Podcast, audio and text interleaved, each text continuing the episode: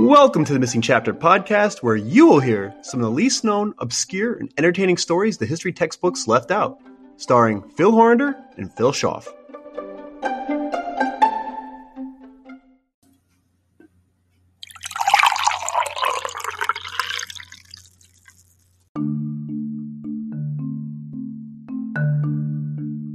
Hey, sports fans, welcome to the Missing Chapter podcast. We love our history, but we love our sports too. And in this episode, we look at what's in a nickname. I think we can all discern where the nicknames of the most popular programs around the country come from. The Yankees, the 49ers, the Oilers, the 76ers. Most of these are pretty easy to figure out, right? Well, there's one nickname that has a cloud of mystery around it with no distinct answer. But today, we're going to talk about the most credible historical reason behind one of the most iconic sports nicknames, the Hoosiers.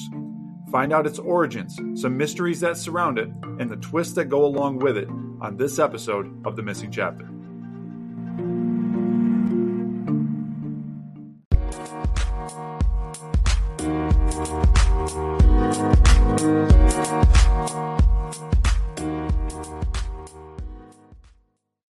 When you need mealtime inspiration, it's worth shopping Kroger, where you'll find over 30,000 mouthwatering choices that excite your inner foodie. And no matter what tasty choice you make, you'll enjoy our everyday low prices, plus extra ways to save, like digital coupons worth over $600 each week. You can also save up to $1 off per gallon at the pump with fuel points. More savings and more inspiring flavors make shopping Kroger worth it every time. Kroger, fresh for everyone. Fuel restrictions apply.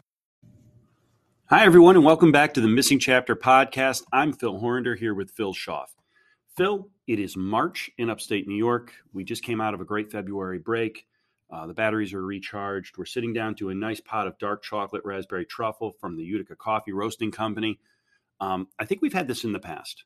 Yeah, I think we about mentioned a year ago, I think. Yeah, we mentioned how it really does almost taste like a dessert. Yeah.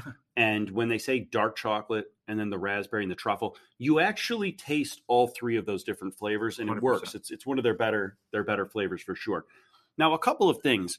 As teachers, professionally, Phil, as we enter into March, we're thinking professional development. We're thinking getting ready, for the end of the year, but we're also looking ahead to next year. And I know some of our listeners are teachers, and we always, want to offer out the opportunity to work with us directly.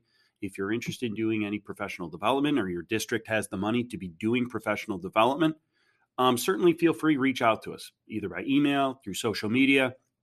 And Phil and I would be happy to kind of develop and design a webinar that would be good for you. And we'd love to be able to work with as many people around the country and around the world as possible. And now that some of the COVID restrictions throughout the United States is being lessened and released, well, we can actually meet you somewhere, and we could go to your schools if we need to. And don't forget, this isn't just about teaching how to create your own podcast, but it's also the co-teaching model, right? Which we've talked about a million times on this podcast. It's benefited both of us in so many different ways, in ways that we never really anticipated. Mm-hmm. But we could really provide a lot of resources, and actually maybe share some of the mistakes we've made in the inception of this, that you can help you out later on so you don't have to make the same mistakes. Absolutely, Phil. And then the other thing, obviously, we enter into March. It's a long month. It tends to be cold where we are. We're thinking college basketball. Oh, yeah. One of the things that I really kind of lean on to get me through this month is March Madness, college basketball, the pinnacle, in college sports. And, after hearing your introduction, I think it ties in well. This story is coming about at a good time in the school year. Yeah, and this is something, obviously, that hits home for me because, we have such a basketball line in our family. But it was one of those things where, you just grew up hearing Hoosiers. You saw the movie, and as anybody who was a basketball fan, or even a sports fan in general, maybe not specifically basketball, you've heard the name Hoosier before. Mm-hmm. And I guess it was one of those things you just never stopped to think, the heck does that mean? You know what I mean? So the more I got thinking about that and the more research I got into it, there's like this cloud of mystery around it.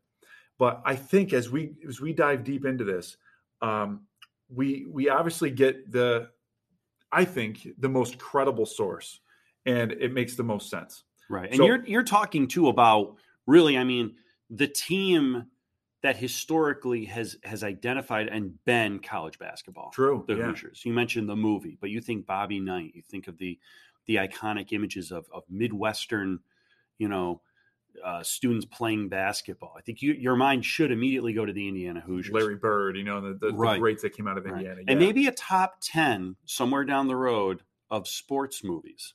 Ooh, if we really want to start some controversy and some dialogue and some debate, you just mentioned, Hoosiers. I think we could definitely tap into some people's frustrations at home by giving out our lists for top movies of sports. I think we're onto something there. Yeah. So let's talk about this. So Indiana's nickname, obviously very distinctive, very well known, as we mentioned, and yes, its source is very, very mysterious, but let's go into some of the sources. Let's try to figure out what ones are the most credible and maybe the one that's most convincing, because I have my personal opinion about this, and maybe I can convince some of the people listening at home the same way. So let's talk 19th century.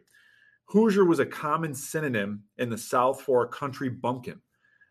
There's no record of how the term came to be used as slang or what it originally meant, but we do know that it had some sort of country bumpkin connotation. The earliest Indiana settlers brought this word with them from the Appalachian region, but there aren't really any documents telling us where it came from specifically. So there's still some mystery around it. But mid-19th century, Indiana citizens had transformed this label of being kind of like an uneducated country bumpkin to almost a badge of pride and identity. Kentuckians actually were the first to joke that the term came from the practice of isolated Indiana farmers yelling "Hoosier" to approaching strangers. That's crazy. I would never have thought that. Never in a million years. As I'm reading some of these documents, it was hard for me to read through this without laughing.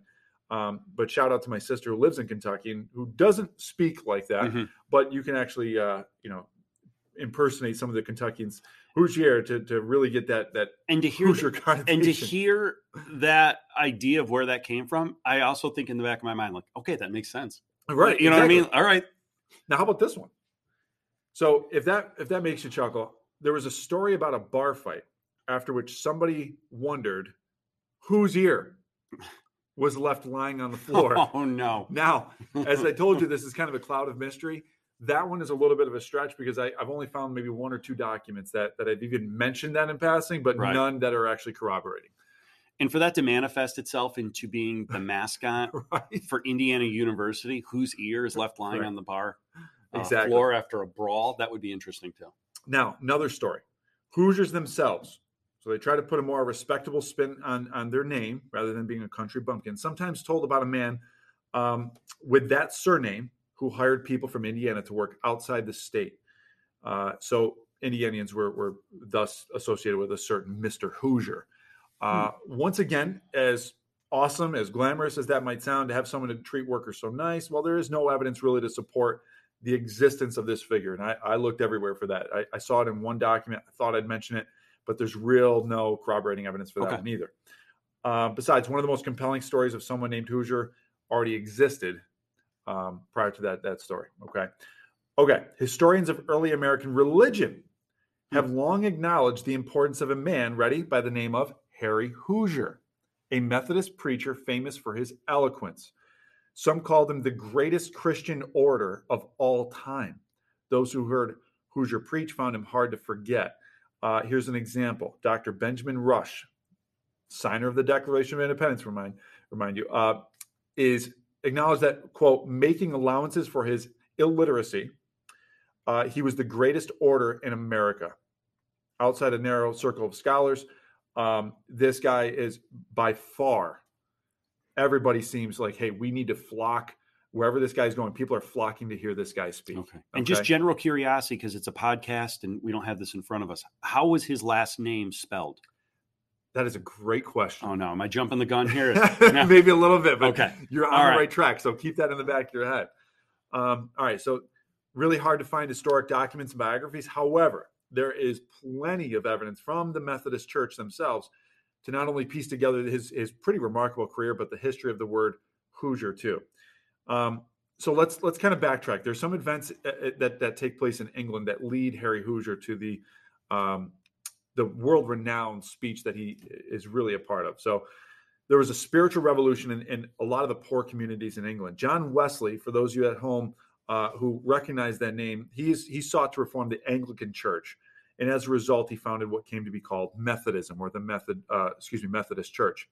So Wesley took the Christian message to those who were on the fence of established religion. He delivered really passionate sermons. He emphasized the personal rather than like institutional expression of faith. And Wesley, world-renowned Christian speaker, Wesley worked outside of the regular channels of religious authority, and he recruited a lot of lay people to assist him with evangelism. So he required these preachers to travel pretty widely, actually, in order to preach to the unchurched. Okay, so some historians would argue that in America, the system was even more important than it was in England because the vast areas of unsettled land had really unchurched people, but ordained and educated clergy were pretty short supply. So he's looking for anybody with any sense of being a good public speaker. Okay. All right. So the Methodists took religion to the people by organizing revival meetings. Okay. Those who heard the call to preach at these revivals had to be prepared for a hard life on the road without the comforts of a family or a permanent home. So you really had to kind of fit the bill. Like, hey, you got to be willing to travel and it's going to be hard. Mm-hmm. There was almost a twofold benefit from these revival meetings. Number one, people shared their experiences with each other, creating almost like a team embodied group. And everyone was included, black and white, both free and slaves. This is a big piece of this. Black Americans were attracted to the informal and spontaneous nature of the Methodist meetings, where they were permitted to participate alongside whites. Okay. They were also inspired by the strong stand the Methodist leadership took against slavery, following the guidance of Wesley himself. The Methodist message of personal holiness cut across racial, social, economic lines, and a few of the most gifted black preachers who joined the movement were encouraged to become preachers themselves. Okay, Harry Hoosier is one of the first and possibly the best of this group because he was black himself. Here we go. He was illiterate, so the spelling of his name, Phil, like you mentioned, varies in the sources. Okay, some of it isn't spelled like the Hoosier we know today, Hoosier. It's always phonetically said Hoosier, but because he was illiterate, sometimes it was spelled Hosier. Sometimes it was spelled like we know it today. Sometimes it was spelled Hoshur. All the spellings of his name by his contemporaries, though, produced the same phonetic effect. And that's why, the way he pronounced his name is similar to the way Hoosier is pronounced today. And I have to imagine, Phil, that for this time period and for a scenario like you're, laying out for us, that was common. Right, exactly. Right. I mean, especially in groups where, education was not the norm. Exactly. And people were illiterate and, the signing of documents and, things have definitely changed by 2022. So right. That makes sense. I mean, it's not something you look at as part of this story and say, well, it disproves what we're talking about. No, it in the context of history. Yes. I kind of would expect it. Yeah, absolutely correct. So, and I think one of the things that the more I read into this blew my mind about this is the fact that you have a person, coming from England. There's all these revival Englands that it eventually makes its way to America and to a lot of the unsettled areas of America. And then, the relationships between white and black, you now have a black person coming forward and saying, not only am I going to be accepted by a lot of these people, I'm actually going to be one of the best, if not the best of all time. Right. It's a really, talk about a trailblazer. This guy is phenomenal. So, all right. Nevertheless, the evidence for the connection between his name and Indiana's nickname is circumstantial, which I think is why some people believe, there's room for skepticism there. But if you compare it to all the other explanations, this theory not only makes a better story, but also has a better historic and credible power, in my opinion. Okay. That I think some of the others kind of lack. So surely it's more than coincidence that the evolution of this term followed the same path that the early Indiana settlers took from the Appalachian frontier. Hoosier's birthday is usually given as 1750, but there's really no documentation about either of his parents or his early years. No one really knows where or how Harry Hoosier obtained his last name, so that's still up in the air. But at some point after he was freed, his speaking skills really, really got the attention of the Methodist Church specifically. Okay. Now, a key figure to Hoosier's story, though, is a man by the name of Francis Asbury, one of those who answered Wesley's call for workers to spread the movement in America. So at his side was the first African-American to obtain national prestigious religious figure, of course, Harry Hoosier. Asbury mentions Hoosier first in his journal in an entry dated June 28, 1780. though it has been suggested that they met as early as 1775. So we now have very corroborated historic evidence for this guy. At first, Hoosier accompanied Asbury as a traveling companion and servant, but Hoosier really pretty soon after proved himself as a worthy colleague. Asbury preached to white people while Hoosier preached to slaves. Hoosier would substitute for Asbury when he was sick, and in some cases, Hoosier was asked even to preach immediately after Asbury finished his own sermon.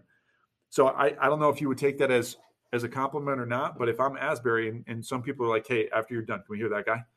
I think really, especially for that time period, asking for, someone specifically after you've already preached, it's like, all right, thanks for warming us up. We want to hear the real guy that we're here for, especially because he's an African-American. So that's huge. Okay. At Falls Church, Virginia, Asbury wrote, quote, we preached at the chapel. Afterwards, Harry, a black man, spoke on the barren fig tree. The circumstance was new, and the white people looked on with attention. This was the first opportunity for his audience to hear a public speech by a black man. Now, by all accounts, the white audiences liked what they saw and heard. Asbury admits in his journal that the best way to draw a large congregation was to announce that Hoosier would be preaching that night. So while the content of his sermons probably differed maybe a little bit from those of his fellow preachers, because everybody has their own style, his style, though, was significantly different. And I think that right there, this is the key component of this whole episode, of this whole story. It's his style, his public speaking skills. That is what was unmatched and 100% recognizable. So much so, here we go, that when people from Indiana traveled, they were easily described as sounding like a Hoosier. And this is where it really takes off. A contemporary description of Hoosier himself provides clues for us to understanding his really just unmatched success. Mm-hmm. Great labor and much endurance, this document says. He also possessed a most musical voice, which he could modulate with the skill of a master and use with the most complete success in the persuasive parts of a discourse. He was never at a loss in preaching, but was very acceptable wherever he went. And few of the white preachers could equal him in his way. So, I mean, this is just, it confirms everything that we've heard about this guy from beginning to end.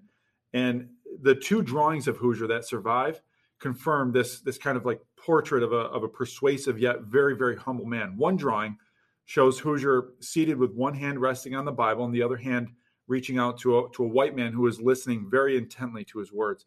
The other drawing shows a very kind, unassuming face with a large, sympathetic eyes. And I think maybe we can post those on social media so everyone can see. But now, anyone who's ever heard a good sermon from a pastor, priest, or a really good speaker in general, when your heart has been spoken to. Some speak and it reaches the ears of the people. Some speak and it reaches the eyes of the people because they can picture what, the preacher or the speaker is saying. But some speak directly to the heart. And I think that's what causes the listener not only to take in what's being heard, but actually be changed by what they're listening to. And that in itself, that's what Harry Hoosier stood for. Hoosier appealed directly to the heart in an attempt to convince his listeners of their sins, persuade them they needed to repent. He was especially famous for his ability to, quote, bring his audience to a climactic pitch of emotional tension. His years of enslavement, I think, must have enabled him to address the hopes and fears of his black audiences. His experience, I would say, has prepared him in multiple ways to be one of the most successful preachers. He was approachable by anyone. He was authentic through and through. He believed in what he was preaching, and you could certainly see him in the scriptures as well, the marginalized. And being uneducated, I don't think that stopped him at all. Actually, many preachers, both black and white, lacked formal education in those days. So Hoosier's illiteracy really didn't slow him down at all. And according to one observer, quote, Harry could remember passages of scripture and quote them accurately, and hymns also, which he had heard, he could repeat or sing. When a Methodist bishop tried to teach him to read, Hoosier lost the gift of preaching, actually, which I think is a very interesting... That is interesting. Yeah, dichotomy there. So he gave up trying to learn to read altogether, and he explained his talent. He said, I sing by faith, pray by faith, preach by faith, and do everything by faith. So Hoosier relied on his memory a lot, his imagination to produce very descriptive figures of speech, and, of course, delivered them with a very impressive, booming voice and very bold gesture. But it was this kind of speech, convincing, profound, eloquent, a voice able to move mountains, but better yet, hearts that would begin to spread about this preacher. And as, of course, news traveled, sometimes the focus was on the evangelistic aspect of it, that no one has to perform to earn the love of God. It was a gift. But to some denominations in the Christian church, that was unheard of, even though that's exactly what Scripture says. But for some, the bigger story was that this message came from a new preacher, and this message and his explanation of the message became synonymous with his name. So if you presented the gospel message in the same way as he did, people began to recognize the wording as far different from the frontier. It was the Hoosier way. And eventually that style spread. And if you spoke in that manner, you weren't just a Christian. You were recognized, once again, as a Hoosier. Hey, you must be from the Hoosier state. You know, and I kind of relate to this a little bit because I remember when my sister lived in California, we went out to visit her, and we were in line to something broke in her apartment at the time. So my dad and I went out to grab something, and we were in this long line. Everyone in California is friendly because the weather is beautiful, and everyone in New York seems to be on edge, right? I mean, it's pretty that's the reputation that we have. Yeah, 100%. So we were actually in line. The line was getting pretty long, and the person behind us, you know, started to huff and puff, and then eventually yelled out, "Hey, what's taking so long?" So sure enough, my dad turned around and he said, "You got to be from New York." And the guy's like, "How the heck did you know?" Yeah. You know, so each state has its own characteristics. And I think, you know, as I don't know, is a, maybe it's a far reach from that analogy. But I think if you traveled elsewhere out of Indiana, his speaking, his tone, his wording, his verbiage was just so distinct from everybody else that, of course, you'd be recognized as a Hoosier. And, of course, he faced racism for sure. And as he began to show more and more of himself, though, and his excellence, people forgot about their own prejudices, and his excellence certainly overpowered their prejudice. And I think after the break, we'll talk some more about those obstacles he overcame and how Indiana embraced his name as their moniker.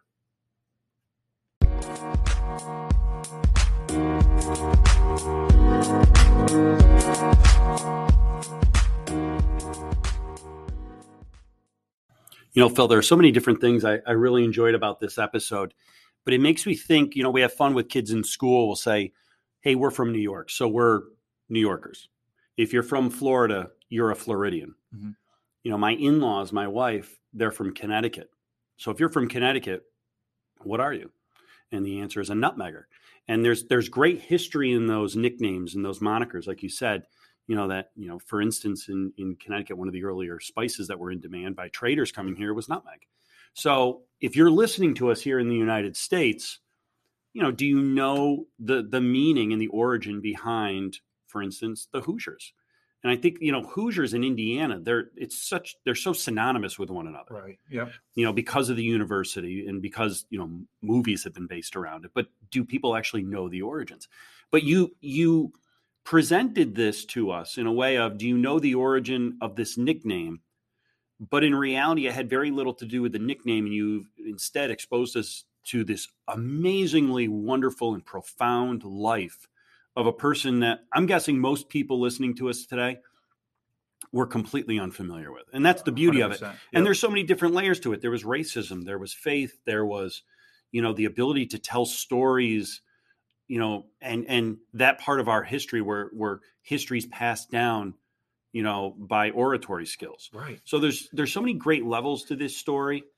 And I'm excited to hear feedback from people because I think it's going to resonate really well with the listeners that we have. I hope so. And I think there's, like you said, there's just so many facets to this story. I mean, coming from the Appalachian frontier, the term Hoosier was really slang for people who were uneducated. So, you know, uneducated that they would follow a black minister. You know, there's that like level of racism that it's hard for us to understand, but he took it and it almost like encouraged him. Mm. And he really, there's no record showing that he was personally impacted by it, meaning that he was slowed down by it. And in fact, I think it's what really motivated him, because he knew that racism in itself was a sin of the heart. You know what I mean? So he wanted to speak to people, get them to repent. And it really, his skin color eventually never mattered because he was so good at what he did. Later, that term Hoosier, though, migrated west from Virginia and the Carolinas to Tennessee, then to the north to, of course, Indiana. It came to mean simply someone who was unrefined or ignorant even. However, as the number of Methodists in Indiana grew and his message grew, especially then in those southern states, the term finally found its home.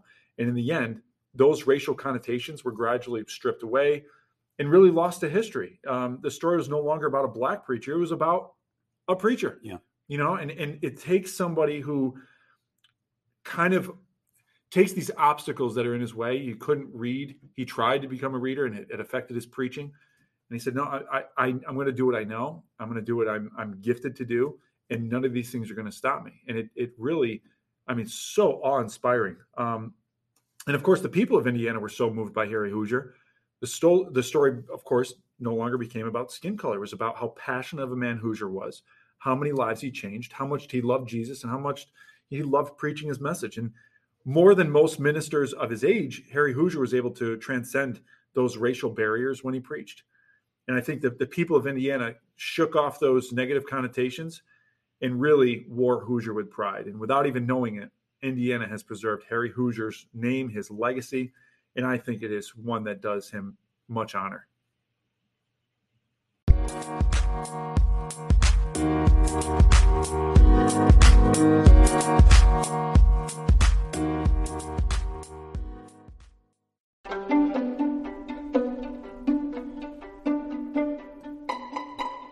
Thank you for joining us, and until next time, I'm Phil Horinder. And I'm Phil Schaff. Another chapter has been added to the history textbooks.